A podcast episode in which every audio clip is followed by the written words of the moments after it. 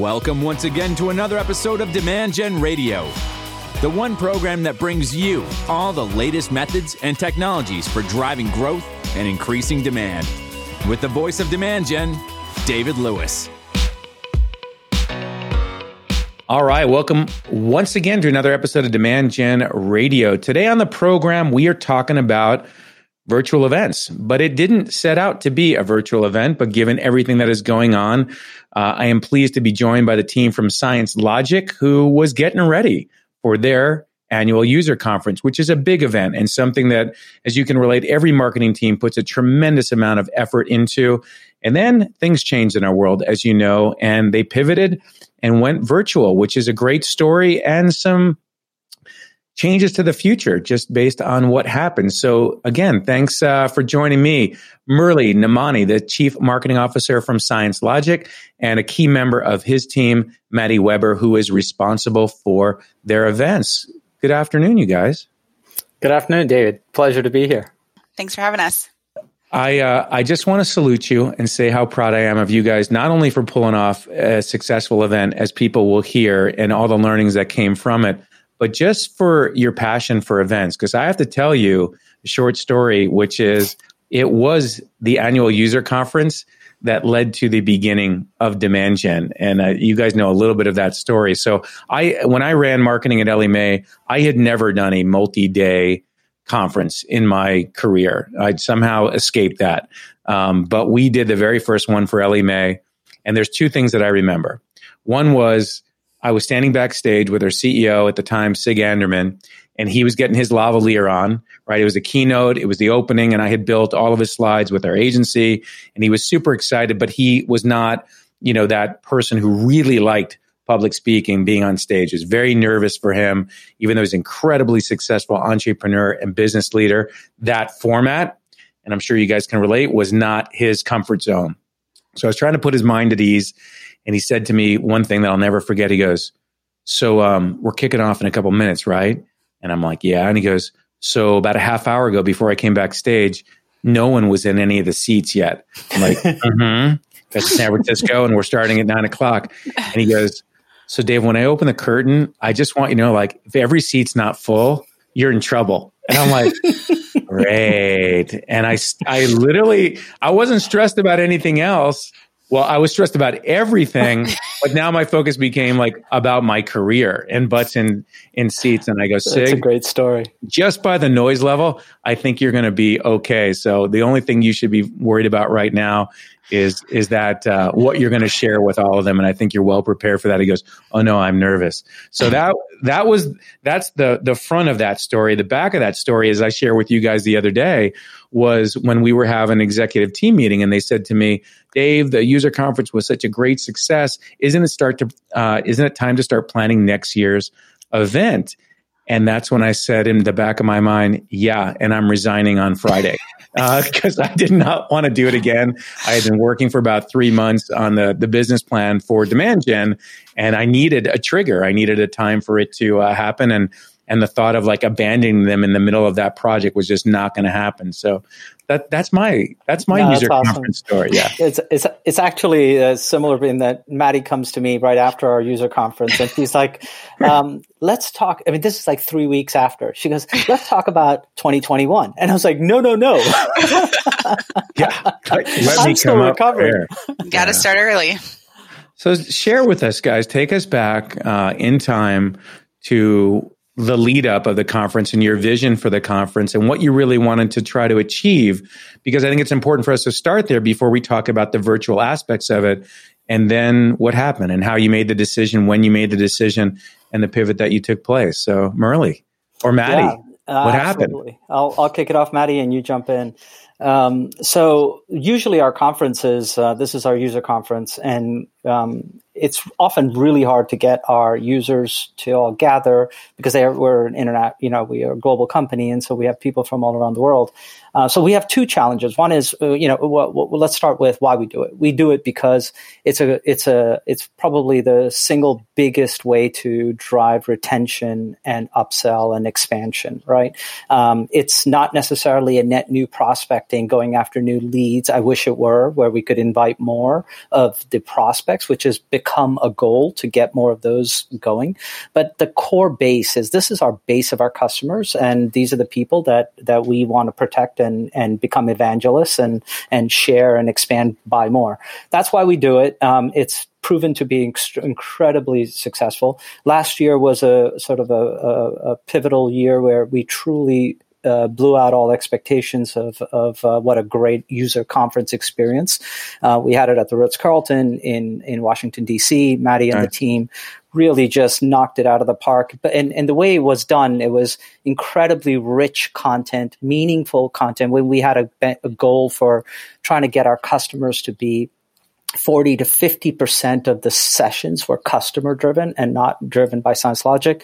We achieved a lot of that and our customer stories led with customer stories of how they're solving problems and so forth. Um, but the venue, the, the speaker lineup, the content, the experience, just in that intimacy of getting to know each other.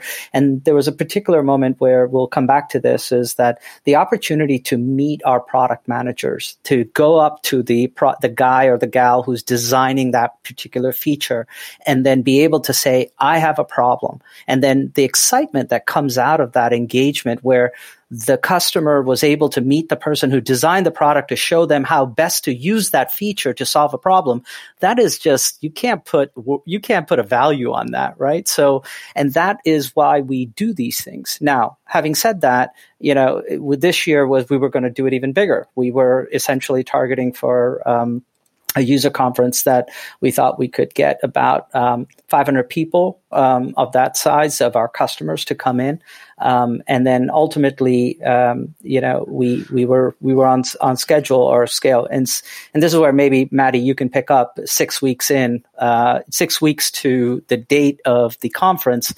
You know, obviously, COVID nineteen happens, and so why don't you pick up from here? Sure. So yeah, our so our conference is typically in the spring. Um, this year it was scheduled for mid to late April. So obviously, early March is when you know, COVID 19 really started hitting the US um, and people started getting concerned. We started to see some cancellations. Um, things were really changing every day. um, uh, you know, you know, we come up with a plan and then we'd have to pivot again. So um, we came up with lots of contingency plans um, and trying to figure out the best way to get, you know, do we go completely virtual? Do we do a hybrid event? Um, and then, of course, given the situation, it got to the point where we had to go completely virtual and we felt it important to still have a customer symposium and have um, share the content with our customers during this time versus just completely canceling. We didn't want to lose, you know, we had kind of already planned the event to about 85%. So we figured um, we didn't want to lose that momentum and all the work we had done. So we decided to go virtual. And then once we kind of as a marketing team made that decision, we had to, you know, align that with the rest of the company and the executive team and kind of really get everybody on board and really try to get everybody to understand what that was going to mean and and what that event was going to look like in, in March. And it was a very quick timeline. I mean, it was about six weeks from when we made the decision to when we had to um, when the event went live.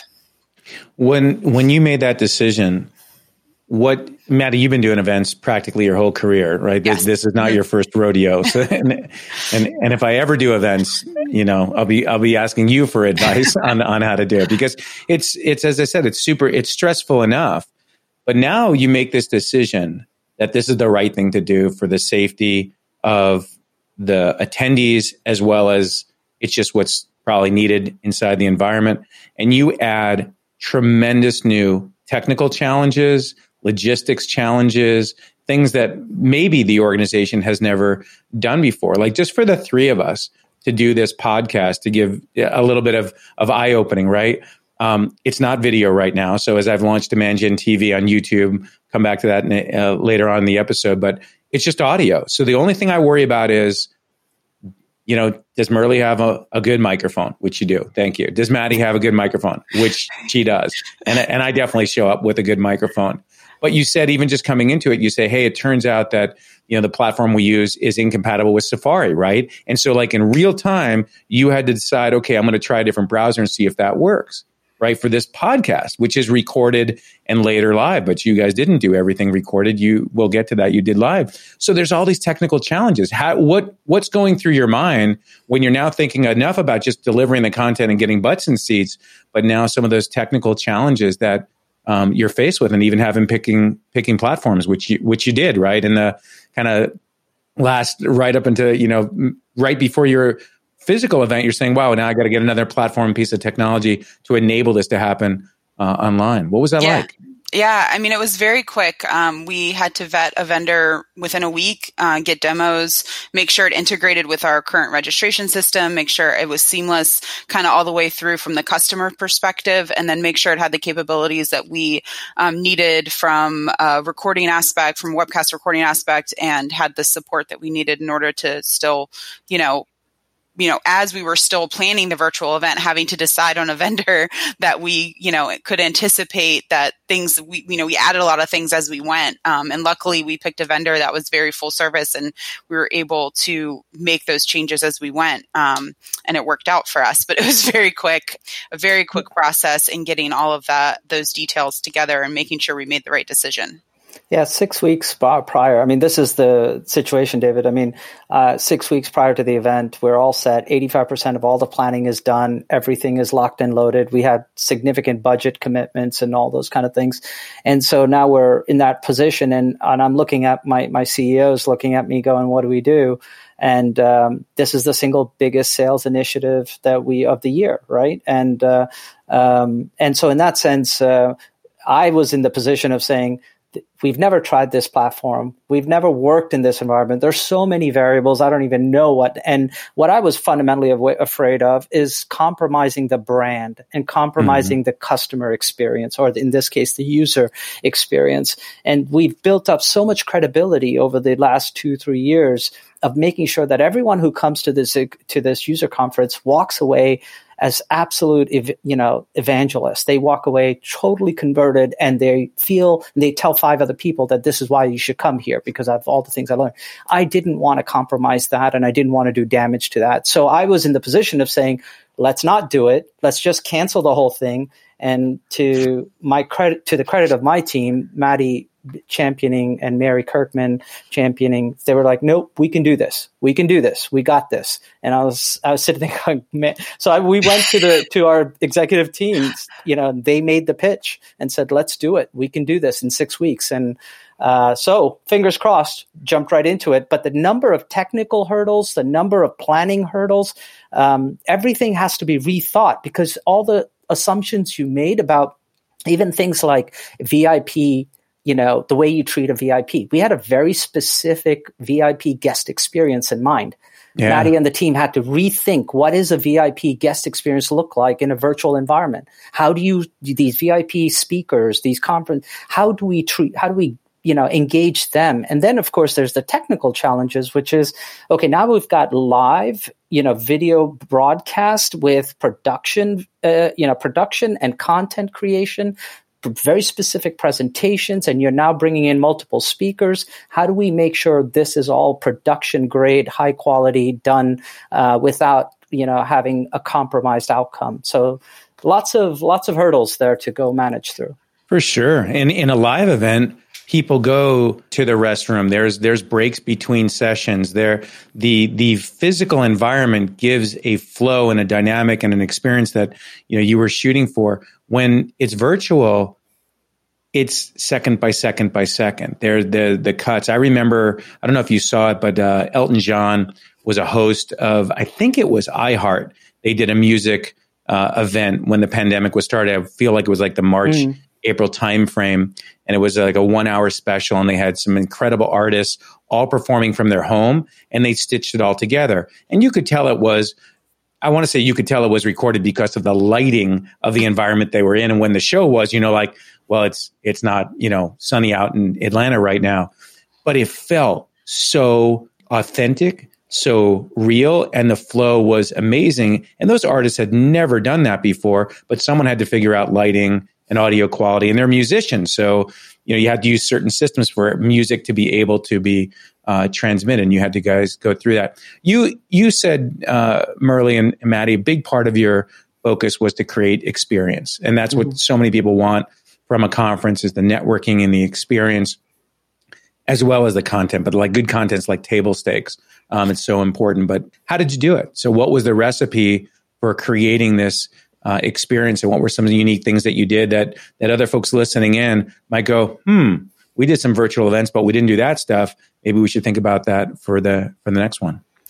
Well, we really tried to think about, you know, in especially with you know everyone being at home and in the new kind of the new normal, how we were going to engage people, and we really wanted to have what was going to be different about why sh- they should tune into our event for we did four hours on one day and four hours on the next day. Um, so we kind of split it up into two days um, based on you know some industry data about engagement. But they um, we why were they tuning in versus you know we had seen a lot of people go virtual and just have kind of some flat on demand content um, and there wasn't that aspect of like they felt like they had to be there they were going to miss something and we wanted to make that experience where they felt like they had to be there in that moment or they were going to miss it and not get the same experience if they consumed it on demand. So I think that kind of drove a lot of our decisions. Um, we kind of looked at it with that lens. Like when someone's in the mm-hmm. platform and they're logged in, we want to keep them there and they're going to attend, you know, Dave's keynote and our product announcement, but how do we keep them engaged in those breaks or between sessions and how do we keep them in our in that community, in our ScienceLogic community with our partners, with our engineers, with our salespeople. And so that kind of drove a lot of our decisions, um, which led us to do we did some networking lounges within the virtual platform to allow people to engage with our ScienceLogic team. I think also a big thing during the event is that we did a lot of training with our ScienceLogic staff on how to engage in the platform with the attendees. And i think that really went a long way because the attendees noticed how many ScienceLogic people were there. And it really drove this feeling of being in a community that you were getting something out of being there live. Um, we also had um, the majority of our sessions did live Q and A. So even some of the sessions that we pre-recorded, um, we pres- we presented um, those presenters came on at the end for live Q live video Q and A. Um, so I think that drove a lot more engagement. Um, uh, as opposed to just consuming on-demand content, people really were tuning in to the sessions at the times that that that we had, and then they were engaging and chatting um, in in those you know kind of free spaces as well. Yeah, th- there's on the experience front. We this is something that I think Maddie and and, and the team were very we want we mixed it up between live, simulive, and on demand.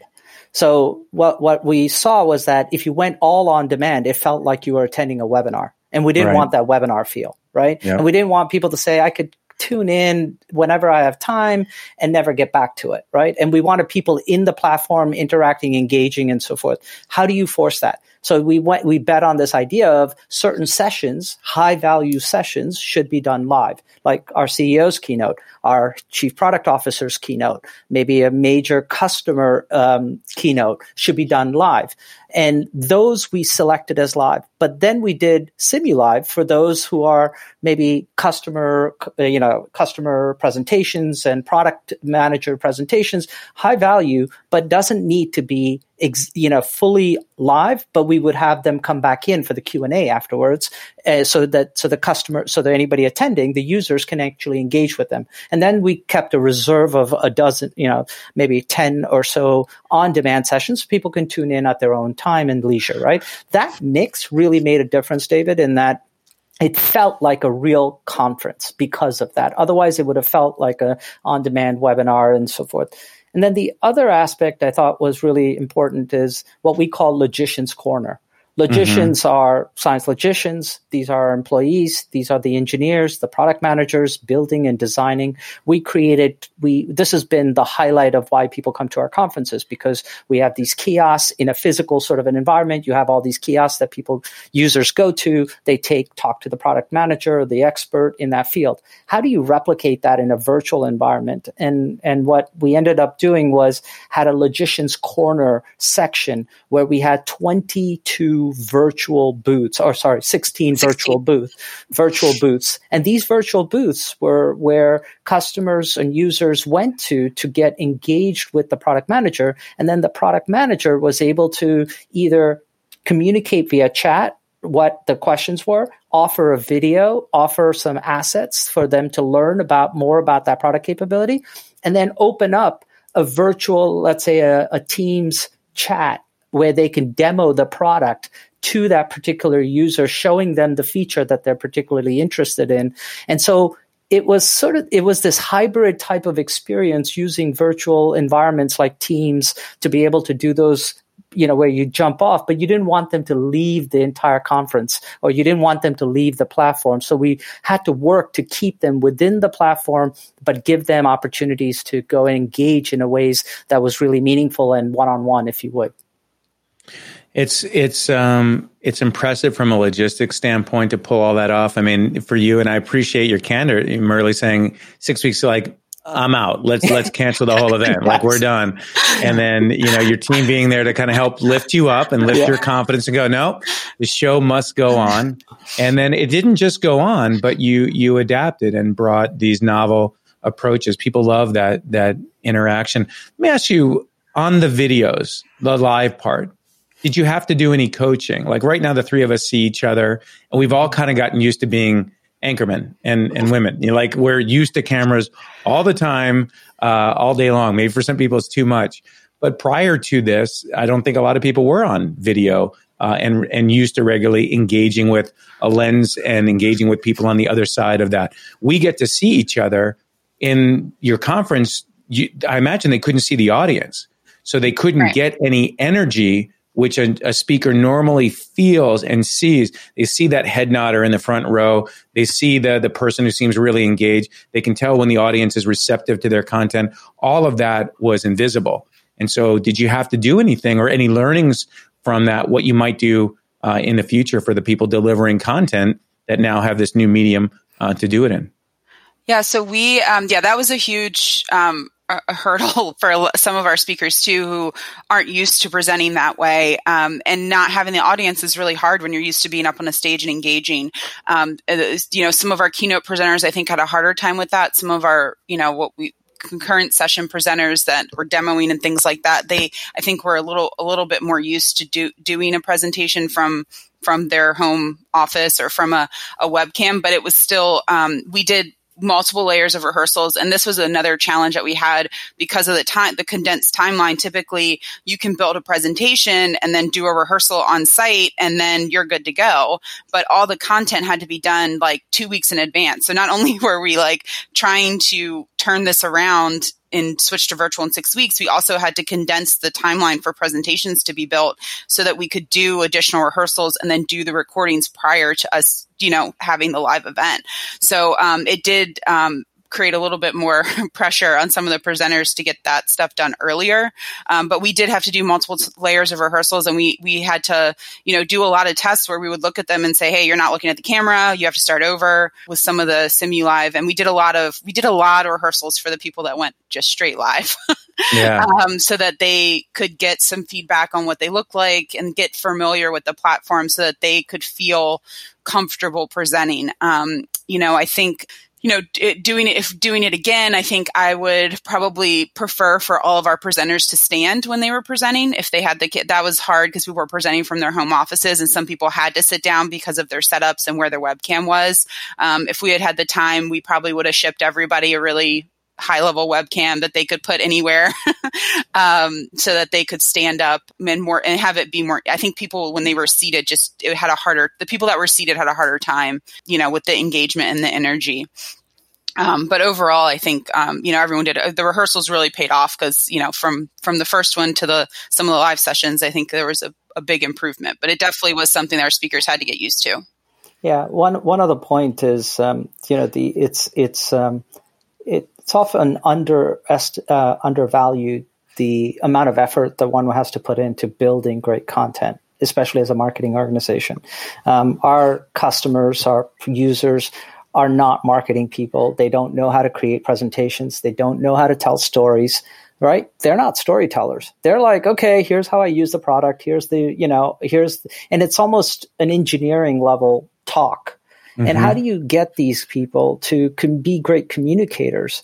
And that's, it starts with being able to help them build presentation decks that can extract the true business relevance, the outcome, the impact that they had on the organization while talking about the technology as an enabler, right? And being able to do that as an art as as well as a science because you have to be able to deal with the the customer, the user at a technical level to be able to understand what they're doing and translate that into a business value proposition and then help them sort of see the story arc in their what they've done and right. feel comfortable and let them make it their own so they don't feel like it's your story that they're trying to tell it's their story right? right, and so that there's a there's a tremendous amount of work that the product marketing organization has to do to make that happen and so the amount of hours that our product marketing spent with customers you know with these speakers to get that content prepared is why the is is a huge part of why the the event was successful because if you don't have great content david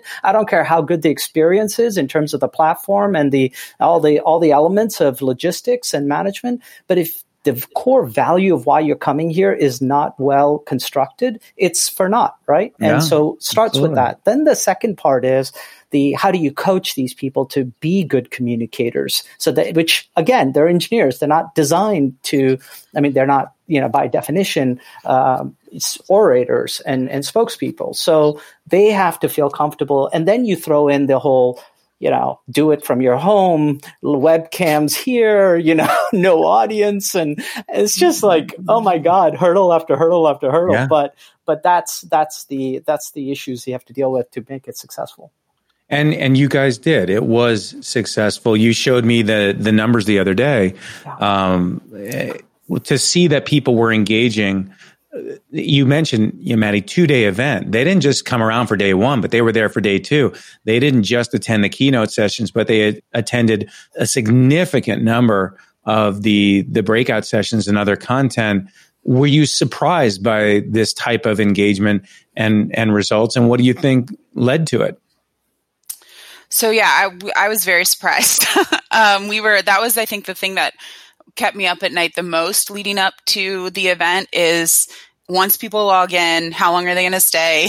are they going to stay for all the sessions? Is it, you know, I, I was really worried about that because, you know, we've never done anything like this as an organization. Um, we also weren't sure with everyone being at home with their kids and distractions and other things going on, how engaged people were, you know, how, how much were people really going to sit and listen um, to what we had. So yeah, we were very pleasantly surprised. Um, I think our registration numbers, we ended up, you know, it was like 400% higher um, than last year for our in-person event.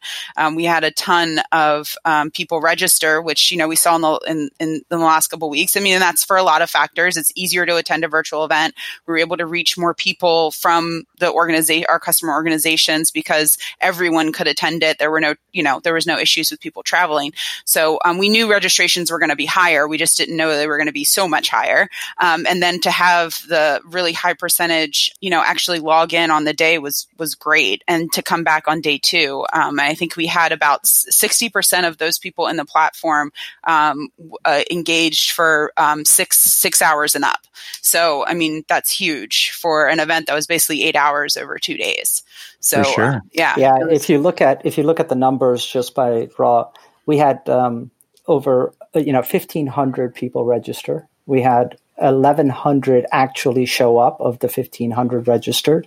Uh, this was a 5x improvement from the previous year, right? And the reason why it was, and we were trying to figure, figure this out. We were at the beginning, David, my expectation was, hey, if we can get 400 people, 300 people to show up, I'd be happy. Let's just call it a day, right? Because this is, you know, everyone is in a state of flux and nobody yeah. knows what to expect.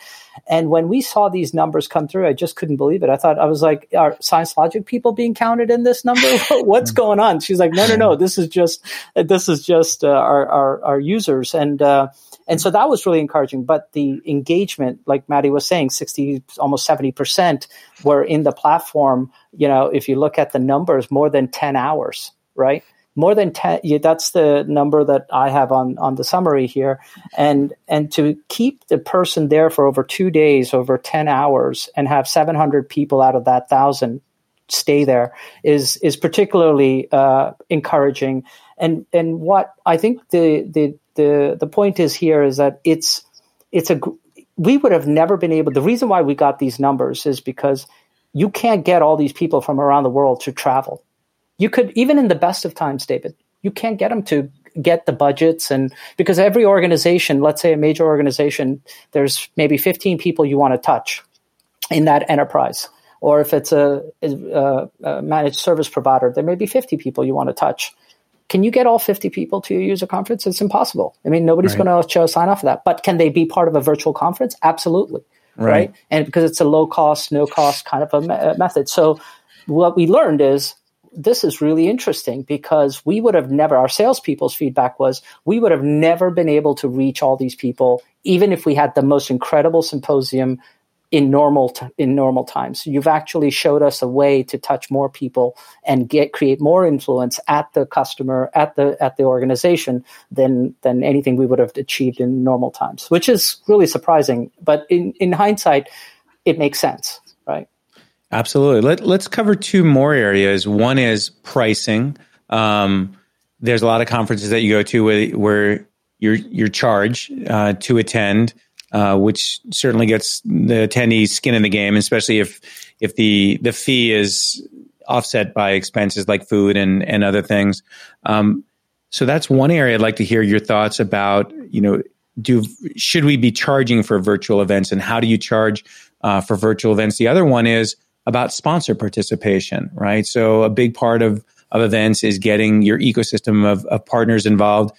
Uh, at events these days, uh, there's an expo area. Sometimes there's sponsored uh, sessions where where a session is being put on by either a client case study or the uh, sponsors doing their own session. How'd you how'd you address or your thoughts in, in those two areas about uh, it, it, admittance fees for uh, virtual events and, and sponsor participation? Um, so for this year, we didn't charge for our virtual event. We typically have a fee to attend symposium, um, but we we kind of ref- when we went virtual refunded everybody and decided not to charge just given the circumstances. Um, and I think um, you know looking down the road, um, you know we are looking to still hopefully have an in-person event in 2021 and incorporate some of the things we've learned from the virtual into that in-person event as well. So, I mean, I think that's something we need you know need to talk about but there's not as you don't uh, you know for the virtual side i think part of the reason our registration numbers were so high too is there was no barrier for attendance. People didn't have to pay. They didn't have to get it approved. I think that sometimes is a lot of the, the issue with having um, people pay to attend conferences is getting the internal approvals and things like that regardless of how high the fee is. Um, so i think you know i think going forward for doing a virtual conference, we likely would not charge. Um, but you know, I think that's an ongoing discussion for how our our our virtual event is, um, you know, our hybrid event is going going forward. I think for sponsors, we did have sponsors. We had eight sponsors that were previously signed up for our conference who were paying to sponsor, um, and we again we refunded them, and they were attended. Um, they were they were able to sponsor virtually. Um, we really weren't sure exactly again what they were going to get out of it, so we didn't really feel comfortable asking them to pay the same thing they were going to pay for an in person event. So um, you know, I think going forward there are some opportunities for us to have sponsors for virtual events and charge them based on you know we have now have metrics and um, data where we can share with them you know what they can expect from sponsoring a virtual event with us. Um, and there's some interesting things we could do too with some of our in-person sponsors. Um, you know, for next year, our sponsors uh, had great feedback from this year. They really liked being able to be part of the community. I think it added to that community aspect that we were trying to, um, that was we were trying to get across. So I think they really liked being a part of it. Um, they liked the ability to engage with attendees um, and still, you know, potentially collect some leads and then um, you know it keeps them engaged with us for the future you know and sponsoring our in-person events in the future. Nice. Also on the you know if you think about from a budget perspective there's a very significant you know budget offset you know when you go virtual right? So for example uh, we would we are i think our final tallies are a virtual event is about 25% of the cost of a full physical event. And if you can operate at a 25% cost basis, David, you can do a lot of you can take take off the overhead of getting people to pay for events. Because ultimately I don't want to charge someone to attend my user conference. I really mm-hmm. don't, mm-hmm. right? I don't, mm-hmm. especially if you're my user. That's the last thing I want to do. I want to make it easy for you to be able to get and be part of our community because it pays dividends in the way that you become an evangelist. You understand our product proposition. You understand, you meet peers. You understand use cases, how people are solving problems. Those are all things you're going to take back and you're going to use our product more. But yeah. I can't offset a Ritz Carlton cost structure, right? And Right. and and absorb it all uh, unless you're you know unless you're maybe a, a very big profitable company that has just got lots of cash. Um, so in this model, it was really interesting because we were able to give it away for free because it was such a, at a, such a cost basis that I could absorb. Now going forward, it poses some very interesting questions as to how much of it is virtual, how much of it is physical. Because if you ask me, then the argument is why not do everything virtual? Then why would you need a physical? And I think Maddie and I would be the first ones to tell you uh, you can't replace the the value of a physical, right? Right. Because that relationships, that human interaction, and that ability to sit across the table and can make connections there is and, and one of the achilles heels of a virtual platform is the is the lounges it's that in that interaction of communities as much as we talk about it we made the best out of it let me tell you but it was not an ideal environment to create those communications that were that you would have sitting around having a coffee with with your partner or your customer or your your um, uh, prospect. So that is where we still struggle on virtual environments, but yet the cost structure now has to look into what's the value of getting people in on site, and maybe you know the model becomes where you try to get the the economic buyers, or you get some sort of a lead architect or a lead, you know, let's say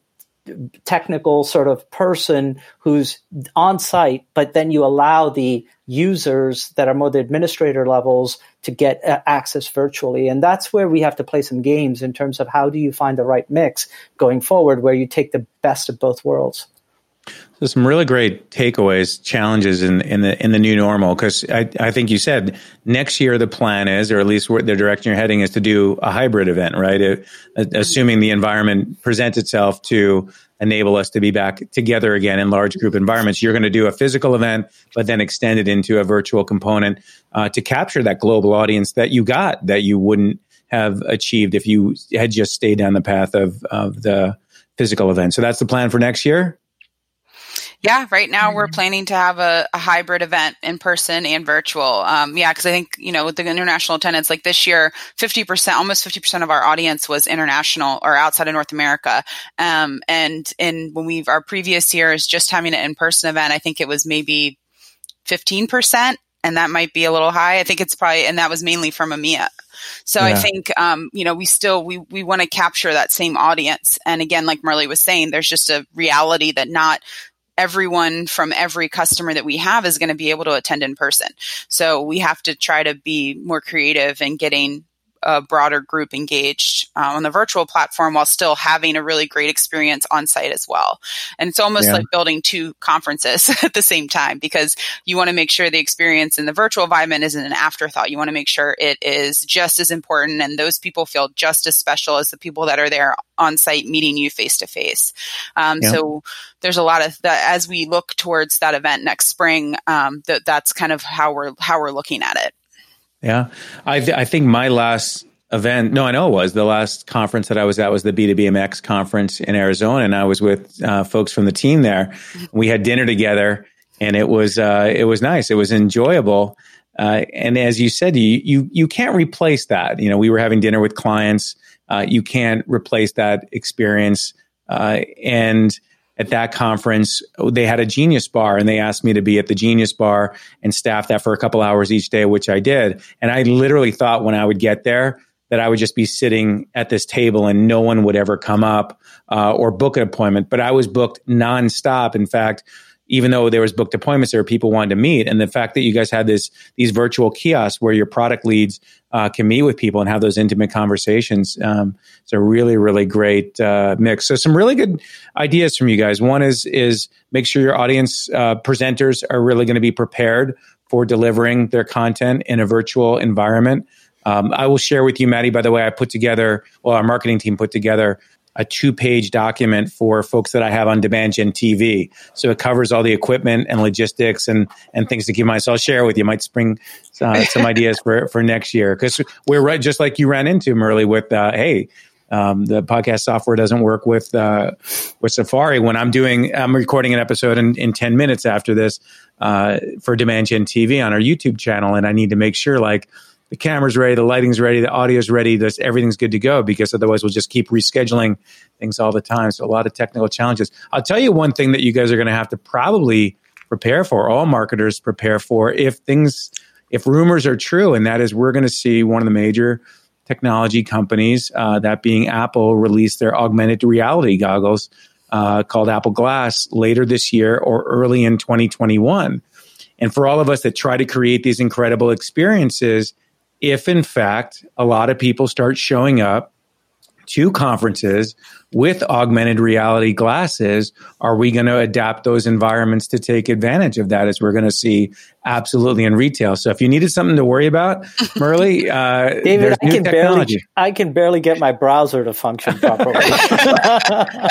you, you, heard it here first. It's coming, and, and people are going to think about how do we adapt our conferences and the experience there. Maybe Easter egg hunts, you know, with these augmented reality glasses. Who knows? We'll we'll see. But kudos to you guys and the team, and uh, I want to also just say thanks so much much for the partnership and collaboration with with my team. We have not sent more emails than we have this year, uh, among other things for our clients. It's just from everything from COVID uh, email campaigns to what's happening right now and in uh, you know civil unrest to virtual events and all the normal demand generation. You guys, it's interesting. We all thought kind of like, what would this be like? I don't think marketing teams have ever worked harder than they've had to work in the first half of the year. And, and Maddie, kudos to you and the crew for pulling off such a great uh, event. So uh, good luck in your planning for next year. Uh, we'll be doing a lot of stuff in between now and then.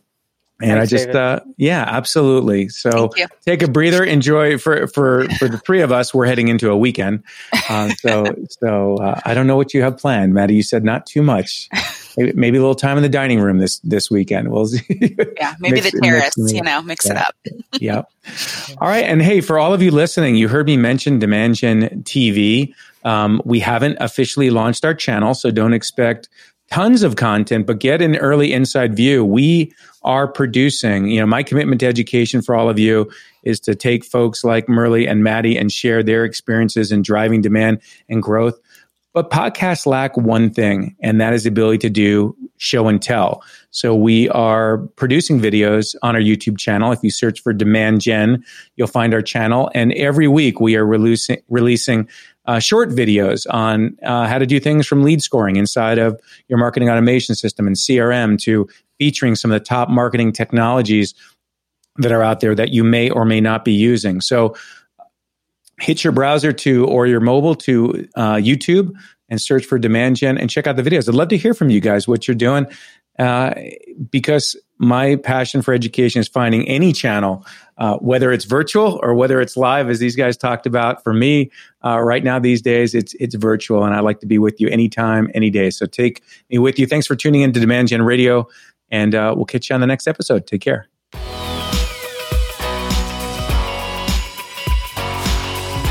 You've been listening to Demand Gen Radio, bringing you the top industry experts, thought leaders, authors, marketing technology firms, and senior marketing leaders from around the world to teach you the methods and technologies for high performance marketing.